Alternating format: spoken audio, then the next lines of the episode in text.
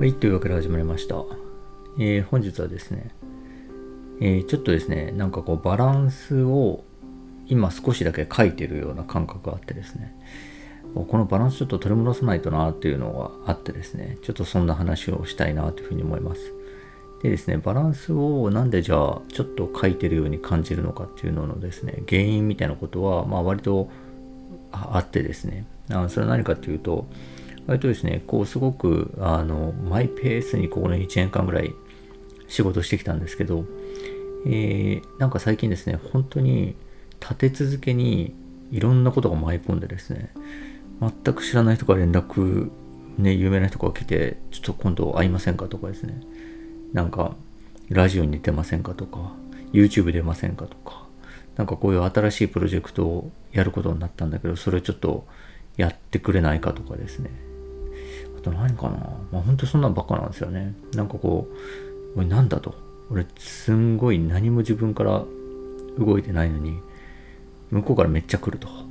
でですね、なんかこう、割とこう、前に前に、外に外にこう、連れ出そうとするようなですね、ことがすごい多くてですね。まあ、それもそれで面白いな、こういう展開あるんだなと思ってたんですけど、ふと気がつくですね。なんか、あれ？ちょっとこれ不安感が増えてるぞっていうことにですね、ま昨日ぐらいに気づいたんですよね。まあでもそんなめちゃくちゃ大きいわけではないんですけど、まずですね、ゲームをすごいややっちゃうようになったんですよね。でですね、あの、あとご飯とかお菓子めっちゃ食うようになったんですよね。体重もですね、ここ、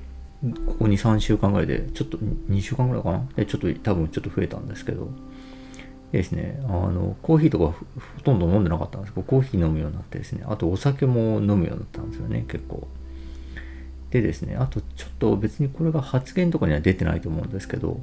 少しですね、自分の中の攻撃性が増してる気もするんですよね。ほんのわずかですけど、なんかですね、ふっとこう、心の中で第一感に思うことがですね、なんかこう、ダメだな、違うんだよな、みたいなんですね、こう結構攻撃性が増してるような感じがして、まあ誰も攻撃してないんですけど、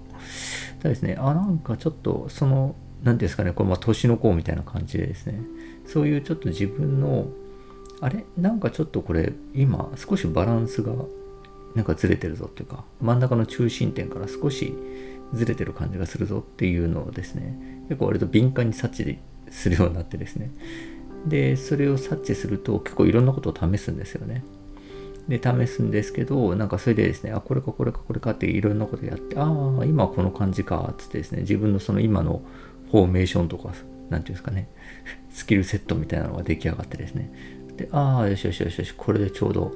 今の自分が落ち着く感じだわ、みたいな感じになるっていうのを結構やるんですけど、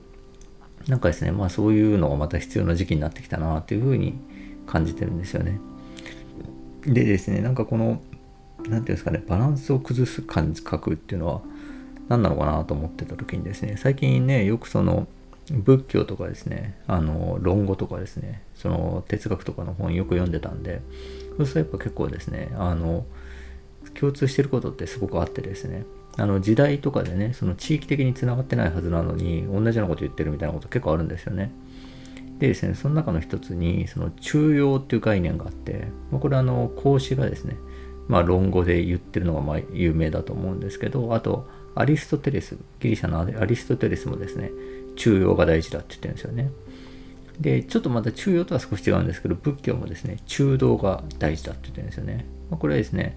あの、まあ、それぞれ意味は違うんですけど、ただですね、全部真ん中がいいって言ってるんですよね。その、えっと、こういう、こういうところがあればあるほどいいとかですね、こういうのが、あの部分はなければないほどいいとかではなくてですね、ちょうど真ん中がいいって言ってるんですよね。でですね、これなんかまあ、今とかですね、あんまりこのですね、真ん中がいいってあんまりこう言われないですよね。その、例えばですけどよくね、そのなんか、自己啓発系の本とかでですね、なんかのタイトルって、なんたらが全てとか、なんたらが大事ってですね、一つの方向にこう、行かせようとするじゃないですか。それはすごい分かりやすいからそうしてるんだと思うんですよね。右行け、左行けみたいなね、感じなんですけど、右も左もないと。そのちょうど真ん中がいいって言ってんですよね。でですね、まあこれそのなんかね、例えばですけど、右系、とにかく右系って言ったらですね、右利ききってる人は、まあ、キャラ立ってると思うんですけど、そういう意味で言うとですね、右も左も行かないってなんかキャラ立ってないんじゃないのとかね。あと、中庸の陽って、平凡って意味ですよね、この漢字は。で、平凡でですね、なんか控えめでですね、なんかどっちつかずでですね、なんか、あんまりこう良くないんじゃないのそれっていう感じが一瞬するわけですけど、まあ、やっぱそういう意味ではないんですよね。でもこういう人はですね、その中庸っていうのを、まあ、徳の中の最高だっつってるんですよね。だからですね、こうずっと引っ込んでろと。あの、右も左も言うなってそういうわけじゃないんですよね。で、この中庸のその、あの感覚というか、そのバランスが取れて調和がされているっていうですね、その中庸の状態っていうのを、まあ、視覚的にモデル化したのが、あの、陰陽のマークなんですよね。陰陽のマークですね。あの黒と白のですね、勾玉みたいなのが2つくっついて、その勾玉の真ん中にもそれぞれ黒と白があるってああのマークですよね。で、あれはですね、そのつまり、えっと、その全体がですね、陰と陽というものが、あのちょうど半々でこうね、あの調和して混ざっていっていて、しかも陰の中には陽があるし、陰の中心部には陽があるし、陽の中心部には陰があるみたいな、まあそういうののまあ概念の絵としたモデルなわけですよね。でですね、だからこの中央っていうのは、その、えー、例えばですけど、人生全体みたいな時期で見ても、えー、陰の時期もあるし、陽の時期もある。あるっていうふうにも考えられるし、まあそのですね、えっ、ー、と、陽の状態の中でも、陰っていうのを持ってた方がいいし、陰っていう状態の中にいる時も、陽という状態を持ってた方がいいと。だからですね、うおーっつってね、ノリノリでですね、イケイケみたいな時にも、やっぱり自分の中にですね、冷たい部分、冷静でな部分、みたいなものを持ってなきゃいけないし、逆にズーンって沈んでる時とかはですね、なんかその中にですね、あの、やっぱりこう熱いものっていうのを少し真ん中に持っといた方がいいとか、みたいな、まあそんな感じなんですよね。だからすごい、あの、そのバランスを、その、こうかな、こうかなっていうバランスを探っていかなきゃいけない。わけで、まあ難しいわけですよね。やっぱ徳の中の最高と言われるだけあってですね。で、またこれもと、その面白いのが、その、えっ、ー、と、えー、まあ、わかりやすくね、その陰と陽っていうのが、その、えっ、と、両端にあるとして、両極にあるとしてですね、まあ、右が陽で左が陰だとしてですね、じゃあ中央っていうのは、じゃあその真ん中の部分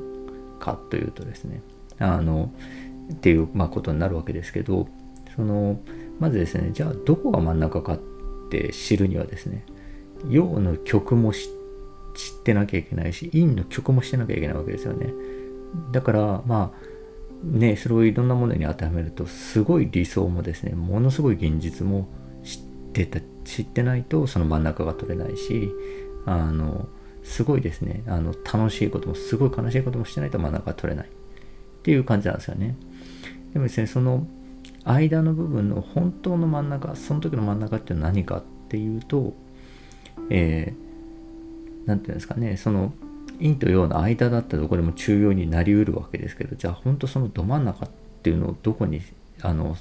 取ればいいんだってなるとそれはですねあのその時の自分の心の中にあるって言ってるんですよね。だからですね自分の心の中をしっかり見通せば見れば、えー、その時のですね中央っていうのはが、まあ、自分の心のまさに今の心のありようなんだって言ってるんですよね。だからですねすごいこう何て言うんですかねまあ深いわけですけど。でねなんかこう言ってることが直感的に正しいというふうに感じるわけですけど。まあですねなんかこうだからですねこういう、まあ、自分はそうやって中庸のですねなんかバランス多分をちょっと取り切れてないんだなっていう感じはするわけですよね。ですね、それはなんそれはなんでかって言ったら、まあ、そうやって引き出されたわけですけど、なんかですね、まあ、僕、ここ1年間ぐらいですね、すごく表に出ないようにしてですね、まあ、コロナで表に出なか出なくてもよかったっていう部分もあってですね、まあ、深海深海魚のように過ごしてたんですよね。で、深海魚のように、すごくですね、穏やかに静かに過ごしてですね、で、なんだけど、でもそんな中でですね、えー、仕事はちょっとキラリとした光っというものをやりたいなっていうような感じがあったんですよね。だからですね、多分その活動としとか存在感としてはものすごく社内で存在感を消してるんだけど、仕事はキラッとしたものをちょっとやりたいなっていうのが多分その引用のバランスが良かったと思うんですよね。でですね、まあこれもちょっとあれなんですけど、あのバスケを始めてですね、バスケを本気でやってですね、仕事は趣味でやるっていう謎のバランスをが今俺これはぴったりだって感じがしてですね。で、それもなんかバランスが良かったんですね。それ含めてですね、ここ1年間ぐらい、まああとね、その食事を、あの、あれにしてね、あの、ビーガンにしてみたいなことも含めてですね、あの、すごくバランスが良かったんですよ。なんですけど、えっ、ー、と、多分ですね、そういう、まあ、だから多分全体としては陰の時期なんでしょうね。からですね、急にですね、なんか巡りが変わったのか、謎のですね、めちゃくちゃこう、なぜかですね、もう来いよ来いよ、表に来いよみたいなですね、消していた存在感をですね、なんか発揮するような場面をですね、めちゃくちゃ本当立て続けにバンバンバンバンってですね、舞い込んできて、で、まあそれはでもその仕事が引き寄せてるんですよね、その陰の中でですね。まあ、でもこの中キラリとしたものをちょっとやりたいなっていうのがですねすごいそのある種見つかってですね表に引きずり出されてるっていうような状況なんですよね。